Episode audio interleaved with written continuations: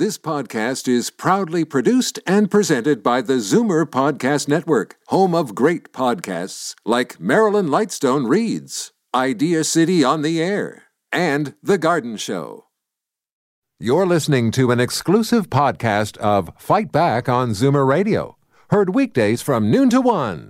You're listening to an exclusive podcast of Fight Back on Zoomer Radio, heard weekdays from noon to one. Fight Back with Libby Znaimer on Zoomer Radio. Welcome back. In a matter of weeks, thousands of Sears pensioners will see their pensions slashed while millions of other Canadian pensioners remain at risk. It's been over a hundred days since the federal government promised to take some action to improve pension protection in insolvency, but no concrete steps have been taken since that commitment was outlined in the budget. So, CARP is stepping into high gear.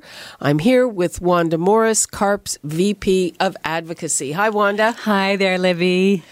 So, uh, do tell, you got a commitment. It was a budget line. Was a little vague. And what happened since then? So we were really excited to see the line in the budget because it was clearly sort of a, a blow in at the last moment, and we felt that we'd we'd, been heard. We had um, previously held a national day of action for pensioners and asked people to contact their MPs, and they did. So we were we were delighted that there was a, a, some notice, but then we wanted to see some concrete action. And since then, we've had what I'll call hallway conversations. We've had you know phone calls with some MPs. We, we know things happened at the delegates conference. So things are moving, but we haven't had any concrete steps. There was a, a, talk of a consultation. We know when's happening, but we don't know when it is. We don't know what the format's going to be. And while we're told, and we certainly expect that CARP will be at the table, we haven't received a formal invitation.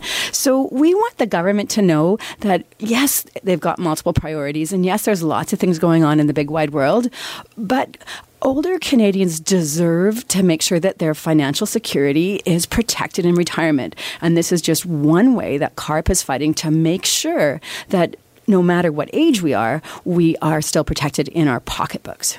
Okay, uh, just go over what is this going to mean for the Sears pensioners in terms of their pensions and their incomes? If we see legislative change for super priority that protects individuals in bankruptcy, what it will mean is that the next group of pensioners, whether, uh, I mean, we saw some poor press about Hudson's Bay the other day on the front of the paper. Who knows what the next uh, retailer or business is that's going to hit the skids, but it will protect their pensioners. For Sears pensioners, this is coming too little, too late. No, I, un- I understand that. So, what are they going to suffer? So we'll have to see how things play out over time. And one of the, the really stressful things for pensioners is not only that they have to take a pay cut, but they don't even have certainty. How much will they get? When will they get it? It depends on how the markets do. It depends on how much the lawyer fees are. So all that they know is that they're going to take a hit, and they have all the intended stress that comes with that knowledge. Mm-hmm. Uh, so uh, it would even be better if they knew exactly how much they'd be getting one of the, the, the things that we know about bad news is that it's better to just deliver it so that people actually know and can deal with it as opposed to waiting for the axe to fall. So, so Sears pensioners are, are really being uh, put in a difficult place here. Uh huh. And uh, given that it is too late for the Sears pensioners, uh, w- what is the rush then? We know that we are in a, a, technology of disruption, in a time of disruption, and we have um, there's millions of Canadians across this country that are dependent on their pension plans, on their defined contribution, their defined benefit plans every which are becoming more and more uh, scarce and, and rare. Uh, defined benefit plans are certainly there's many uh, millions of Canadians that have defined contribution plans, and when we look across the country uh, or look internationally, we see the UK, we see the US, we see all kinds of protections. We see national pension funds, we see guarantees that people in Canada just don't have. Uh, so w- we need to protect the retirement security of all Canadians, and protecting protecting defined benefit pension plans is the tip of that iceberg. Because, Libby, if we say that that's unimportant, that's just a few people, let's not worry about it, then who gets gone after next? We'll see government saying, oh, you know, they lost their pensions. Now we can take your pension away. Now we can strip away this benefit. And at CARP, we're saying, no, we draw a line in the sand. We draw it right here, and we're going to fight for all pensioners and all retirees. Okay, uh, let's hear from Pat in Toronto. Hi, Pat. Good morning. Good uh, afternoon. Good afternoon. Yes, uh, I think a little bit of background is is needed. Um, the defined benefit plan are the ones where one gets a, a pension based on typically the best five years, and it is still very much alive in all government. And uh, Miss Wynne pointed that out and and did try to make changes. So your best plans have you're getting a 70% indexed pension based on your last five or your best five years. Business can't afford to take the risk. You don't know how long people are going to live and what the cost of that pension is going to be. So you will find that almost all businesses have gone to defined contribution plans where they put the money in and that's the end of it. Um, I think our problem is with the last of these defined benefit plans, and I have seen some of the uh, stuff with regard to Northern Telecom, and yes, the lawyers and administrators are the ones that are really cleaning up. Um, but um, the bigger problem we've got are those that have these excellent plans and the rest of us who have to save on our own.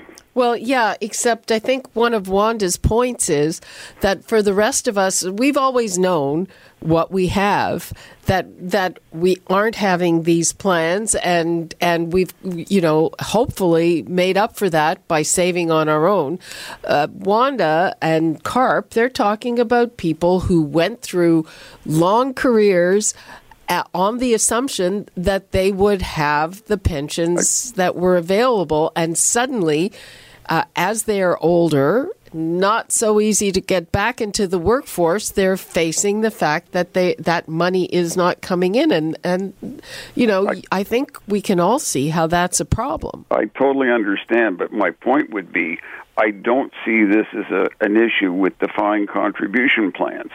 Uh, if you have the employee putting his cash in every year and the company matching it and putting the cash in, I mean, if there's any deferral allowed with regard to contributing on the company side for a defined contribution plan, that's wrong. And most of our problems have been with the fact that the defined benefit plan, there have been leniencies given by, under the law, so they haven't had to fully fund the plan. Well, exactly. So, yeah. And, so and I is... see this as yes, a problem and a bad problem for people from Northern Telecom, from Sears, etc. But I think what's going to happen, I think we are going to see very few of these defined benefit plans uh, being provided by um, private companies. Oh, I think we, we would all agree with that. Pat, I'm going to let you go and Thank keep listening uh, because Wanda is going to respond. Thanks, Pat. Oh, I think we all know that, uh, you know, and it's mostly, as he points out, in the public sector they get that, but uh, those of us in the private sector, not so much. Not so much. Although what we have to recognize is that for individuals that are now retired and in their 70s or 80s, defined benefit pension plans, we're, we're much more more common. A typical Sears pensioner, their pension is $1,000, 1,500 a month. It is not a huge fat cat pension. It is something that, that they banked on. They put decades in working for the organization, and now suddenly they're facing penury in their retirement. Yeah. So, what do you want CARP to do and and what is the nature of your campaign? Because you're here to kick off a campaign. Thanks libby we are. So we uh, heard a government promise. Now we want some government action and not just a conversation and some some seductive words but we want to see uh, legislation. So what we're asking uh, all our supporters and members and listeners to do is go to carp.ca slash 100 days and email their mp carp.ca slash 100 days. Email your mp let them know that you care about not just the plight of pensioners, but the plight of all older Canadians who are facing potential pocketbook challenges in their retirement. Okay. And uh, uh, so, what else are you doing other than starting this email campaign? Uh, so, we're continuing our work on pensions. And of course, that's not the only thing that CARP's fighting for. So, we're really interesting to watch what's happening on pharmacare. This is uh, an issue right across the country as individuals with uh, very expensive medications, and particularly people that are, uh, you know, members that are under 65, can find real significant challenges funding their medication. We've heard from the government a commitment to pharmacare but we don't know what that will look like, and it could take many different forms. So, so CARP wants a seat at the table to make sure that what happens is going to look after our members, 45 and up. Um, we're also really interested in the area of adult immunization. We know that uh, there are certain, for example, flu shots or high dose uh, shingles shot that will really protect people much better than some of the publicly funded uh, shots that, that, you know, depending on which province you live in. So CARP is, uh, is pushing for um, better uh, funding for, for various um, preventative health measures. Uh, interesting that you bring up pharmacare because we just had an election last week week, and uh, you know the the liberals have their version of pharmacare, which is for under twenty five, which a lot of people criticize, saying does does not hit the people that need it. Uh, the NDP had been promising something more like the national plan, a universal plan that uh, actually only covered a certain amount of very commonly used drugs, but uh, that's not that's not what the conservatives have in their plans. I was finding it difficult to see concrete information about what the conservatives had, so it'll be interesting to see how that unveils. But uh, we'll be consulting with our members as we go forward and, and finding a pharmacare plan. I mean, it has to be affordable to be sustainable, but we know it also has to be robust enough so that our members are truly getting the best in class medical treatment they deserve.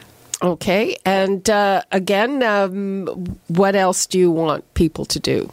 Uh, a critical thing, uh, regardless of, of any campaigns that you support, is to know that CARP is here. We have your back, and we are as effective as our membership and our voice. So we need you. We need you to go to carp.ca slash join and become a CARP member, to sign up for our newsletter, to stay engaged, uh, we hear firsthand from MPs that uh, while they uh, want to do the right thing, nothing mobilizes them like pressure from their members. And together with a united voice, we can really effectively mount that pressure. So please join up, sign up for our newsletter, and we're counting on you to help fight for all Canadians as we age. And uh, we just had today's show was focusing on this erupting Twitter war, trade war. Does that get in the way? Because uh, I'm assuming that people are a little distracted with that. It, certainly, I, it is a distraction, and, and sometimes there's even a sort of a cynical school of thought that that uh, distractions can uh, entertain the populace while the government gets the real work done. What we know is that uh, there are pensioners at risk. There are people that can't afford their medications. There are seniors in cities across the country living in poverty on the edge of homelessness, and it may not be urgent in terms of today's headline, but it is extremely important, and we're going to keep our focus on that. Okay. Wanda Morris, VP Advocacy for CARP, thank you so much for coming in. Appreciate it. Lovely to see you. Thanks for having me. You're listening to an exclusive podcast of Fight Back on Zoomer Radio, heard weekdays from noon to one. You're listening to an exclusive podcast of Fight Back on Zoomer Radio, heard weekdays from noon to one. You're listening to an exclusive podcast of Fight Back on Zoomer Radio, heard weekdays from noon to one. You're listening to an exclusive podcast of Fight Back on Zoomer Radio, heard weekdays from noon to one. This podcast is proudly produced and presented by the Zoomer Podcast Network, home of great podcasts like Marilyn Lightstone Reads, Idea City on the Air, and The Garden Show.